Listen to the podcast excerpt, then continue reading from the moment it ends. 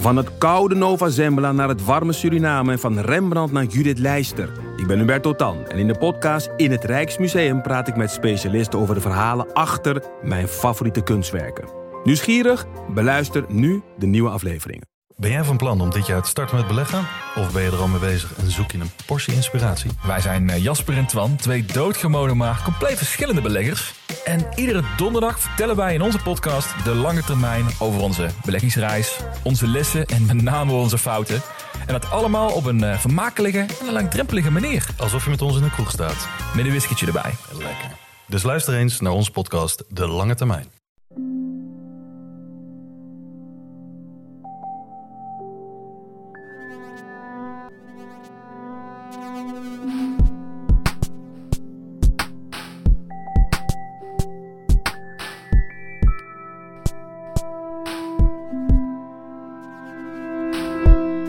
Is Relaas, waarin mensen live verhalen vertellen over echt gebeurde dingen. En we gaan luisteren naar Sarah. En het voelt een beetje aan alsof we in een therapeutische sessie zijn aanbeland.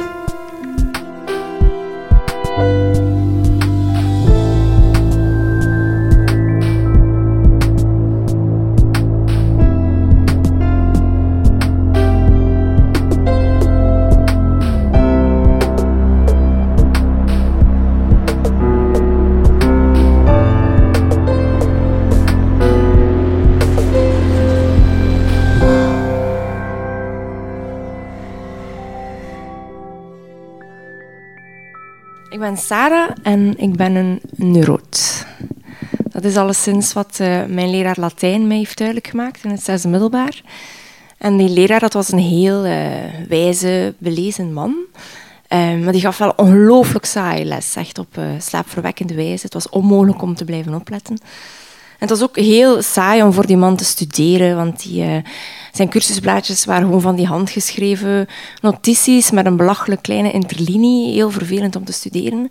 Maar studeren, dat deed ik toch uh, vanuit een, uh, een, competitiegeest en ook wel vanuit een soort van uh, katholiek plichtsbewustzijn en ook vanuit een sterk perfectionisme.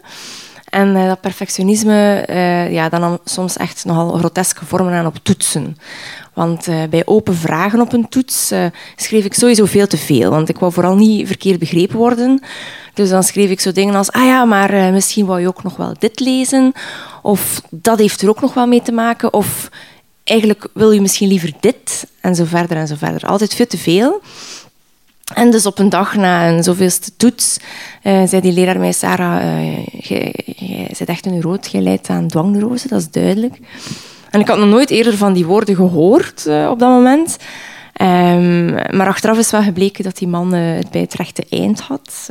een neurose is, zoals jullie wellicht wel weten, een vorm van dwangmatig handelen. En ook een, een, inefficiënte manier om om te gaan met problemen. En dat is een gedrag dat mij al vaak parten heeft gespeeld. En soms op grappige manier, soms ook heel schaamtelijk. En ja, soms op het vernederende af eigenlijk. En als ik daar nu een paar voorbeelden van zou moeten geven, dan kan ik zo een paar categorieën onderscheiden. En op de eerste plaats denk ik daarbij aan mijn beetje problematische relatie met geluid. Enerzijds ben ik echt dol op muziek en kan ik daar echt van in vervoering geraken, zoals vele mensen, denk ik. Maar anderzijds kan dat ook mijn allergrootste vijand zijn, muziek en, en geluid in het algemeen.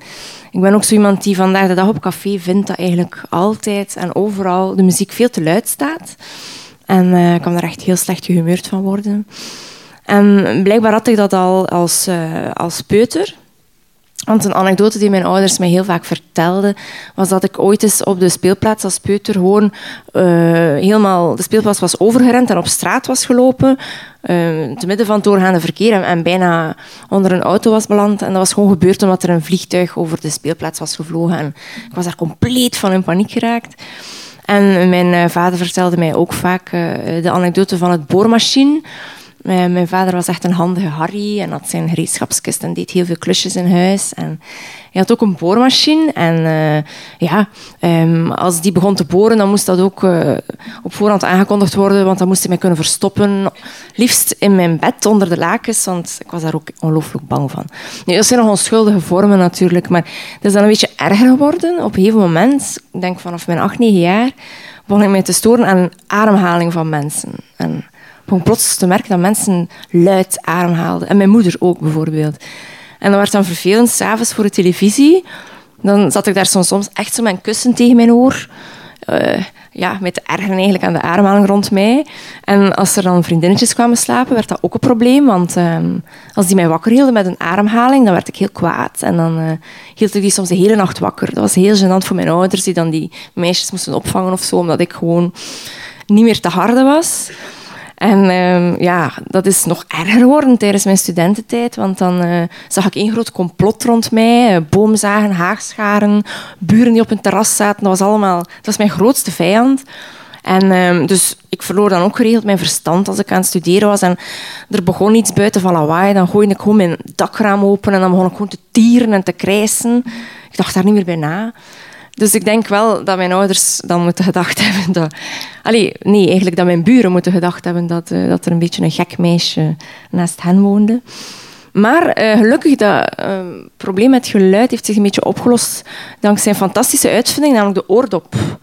Um, die heeft mij al veel extra rust, gemoedsrust en slaap bezorgd. Zo die oranje moesjes van uh, de schuimpjes van 3M, dat zijn de beste. Ik weet het.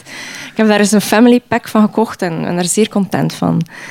Voilà, dus tot zover dan uh, mijn probleem met geluid.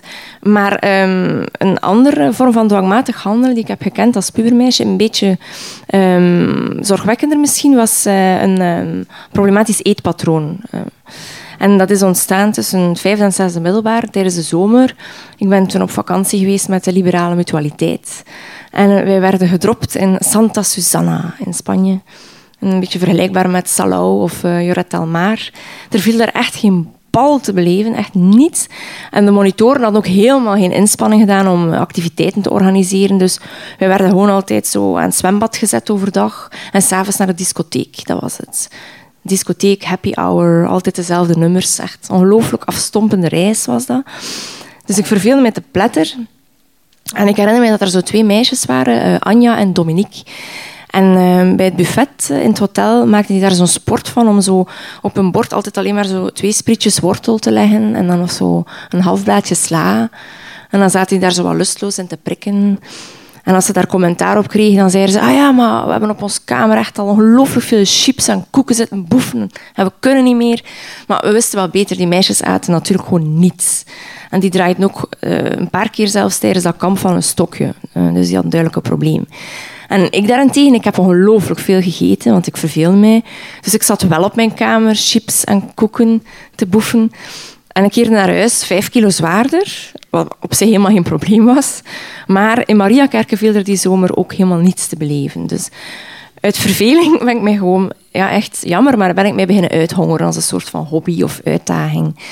En ik ben dan zo eigenlijk het hele zesde middelbaar uh, daarmee doorgegaan. Zo, uh, er een sport van maken, zelf ook om te overleven op rijstkoeken en fruit en fitnessen.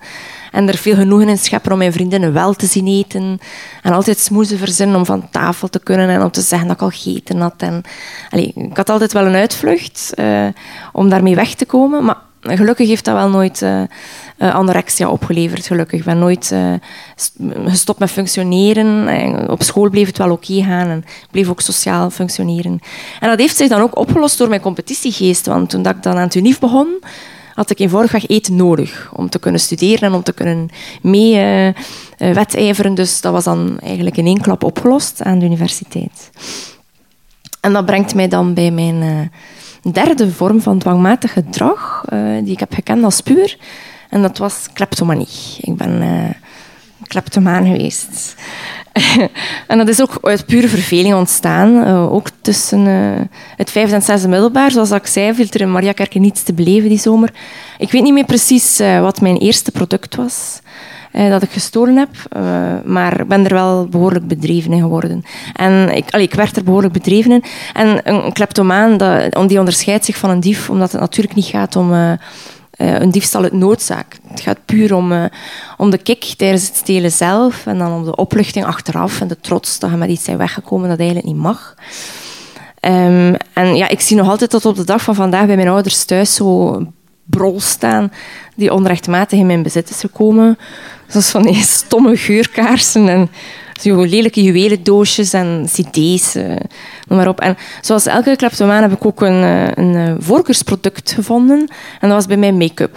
Dus ik heb een hele collectie lippenstift, blush, mascara, oogschaduw, oogpotlood bij elkaar gejat in de GB van Maria Kerken. Is hier iemand van de GB van Maria? Ik hoop van niet, want daar, dat was echt mijn terrein. Daar heb ik mij ongelooflijk kunnen uitleven. En ja, dat was ook heel gemakkelijk. Daarom uh, werd ik er altijd maar stoutmoediger in. Want uh, dat hield heel weinig in. Je moest gewoon een beetje in de rayon staan lummelen zo. En gewoon iets pakken, een verpakking openen en in de zak. Meer was het niet. Niemand lette daarop. Er waren ook geen camera's aanwezig toen. En een belangrijke regel was wel iets met zakken te dragen natuurlijk. Hè. Voorkeur een jas of een broek met zakken. En ook een belangrijke regel, toch iets kopen. Hè. Al is maar een, een paprika of zo. Om, dan zo ongemerkt met een grotere buit te kunnen weggaan. Dus ja, op een duur werd ik daar wel behendig in en ik deed dat ook in het buitenland. Ik herinner mij ook dat ik in Barcelona op een markt zo het een en ander eh, bij elkaar, bij elkaar heb gescharreld. Pardon. Maar er is ook een einde aangekomen, uh, op een minder elegante manier. Uh, namelijk ook tijdens mijn eerste kandidatuur um, op een regenachtige vrijdagnamiddag. Um, ik studeerde toen klassieke filologie en we hadden geen les op een vrijdagnamiddag en ik liep in de Veldstraat en ik verveelde mij. En ik dacht, oké, wat zal ik eens doen? Oké, een beetje stelen. Dat was zo'n beetje alsof dat je zou gaan gamen of gaan fitnessen of zo. Dus ik ging de innovation binnen en ja, met mijn voorkeur voor make-up ging direct naar de make-up afdeling. En ik had mijn oog zo laten vallen op zo'n stom appelblauw zeegroen oogpotlood. echt iets wat ik nooit heb gebruikt achteraf eigenlijk. En ik begon daar zo aan te frunniken zo, aan die barcode. En die ging er niet goed af, dat weet ik nog zo. Maar ik maakte me ook geen zorgen. Hè. Ik was hier al zodanig ervaren en ik stond daar gewoon zo'n beetje achterloos aan die barcode te krabben. En ik dacht, oké, het gaat niet, maar ik ben al met grotere stukken barcode buiten geraakt, geen probleem. Dus ik schuif dat zo wat achterloos in mijn mouw. En uh, wel een fout die ik gemaakt heb, die dag, ik heb niets anders gekocht. En ik dacht, ja, dit, is voor vandaag. En ik ga naar buiten. Allee, ik wil naar buiten gaan. Ik nader de schuifdeur van de Ino. En ik word zo tegengehouden door twee oudere vrouwen onder zachte dwang. En die, uh, ik voel zo dat ze aan weerszijden van mij zo een, uh, een arm uh, haken in mijn armen. En ik word zo omgedraaid. En dat bleken dus twee winkeldirectives te zijn, die mij al de hele tijd in de gaten hadden. En ik werd dan apart genomen en eigenlijk, ja, er verzamelde zich ook zo'n groepje nieuwsgierigen. Zo, want het, was zo, het was ramptoerisme, er was duidelijk iets gebeurd in de Nino. En dan kwam de verantwoordelijke van de make-up afdeling daarbij, zo een beetje een tang van een vrouw. En, en dan nog de uh, veiligheidsagent. En uh, ja, ik werd daar dus eh, natuurlijk de les gespeld en ik werd een foto van mij genomen. Um, ik moest een boete betalen. Ik moest natuurlijk ook dat stomme potlood betalen dat ik nog altijd heb ergens en nooit heb gebruikt. En um, ja, dat was bijzonder gênant eigenlijk, want toen werd ik daar onder het oog van veel mensen ontmaskerd als winkeldief. En werd ik daar ook um, eigenlijk in het systeem geregistreerd als uh, die vegge. En werd ook vriendelijk verzocht van daar niet meer terug te komen. ja, dus uh, dat was zeer gênant. Dan is uh, was het definitief gedaan met stelen eigenlijk. De gêne van die dag, dat woog niet op tegen de lol van al de diefstallen daarvoor. En ik heb dat dan ook thuis aan mijn ouders opgebiecht die dag. Um, en ik was ook bang, want allee, dat was echt um, vrij officieel geattesteerd, die diefstal. Dus ik wist niet of dat, dat dan ging belanden op mijn attest van goed gedrag en zeden, al dan niet. Een paar jaar daarna en ben ik beginnen solliciteren voor het onderwijs. Dan was dat wel even spannend van, uh, gaat dat nog een, staartje kennen eigenlijk, mijn, mijn uh, gedrag van in die jaren. En ik heb dan dus effectief mijn attest van goed gedrag en zeden moeten opvragen. En tot mijn grote opluchting stond daar helemaal niets op. En tot op de dag van vandaag heb ik gelukkig een blanco strafblad. Dank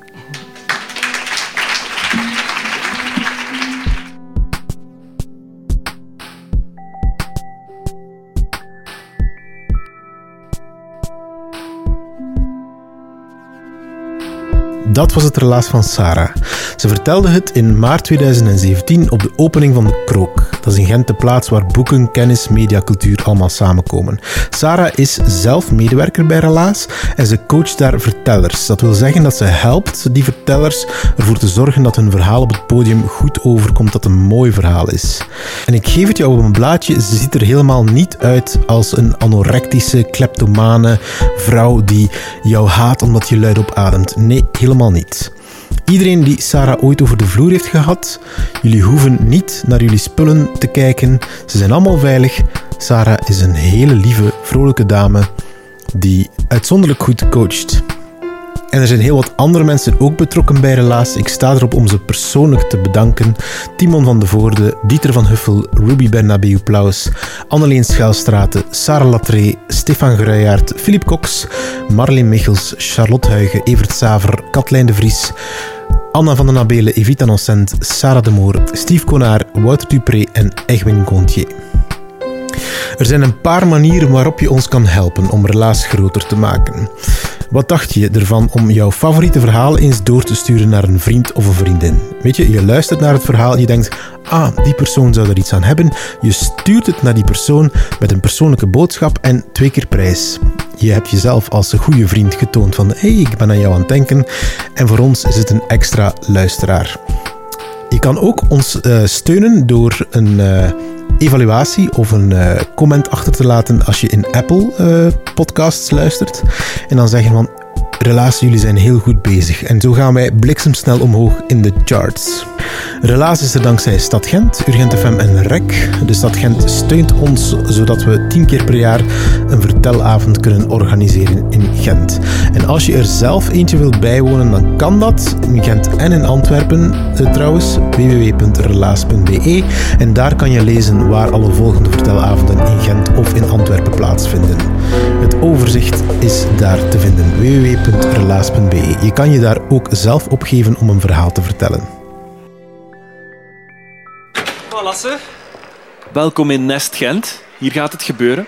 De allerbeste Vlaamse podcast en misschien ook wel deze live op het podium. Op 2 december is dat en gelukkig is het geluid hier eigenlijk ook wel goed. Bijvoorbeeld hier klinkt alles heel verzorgd en heel proper.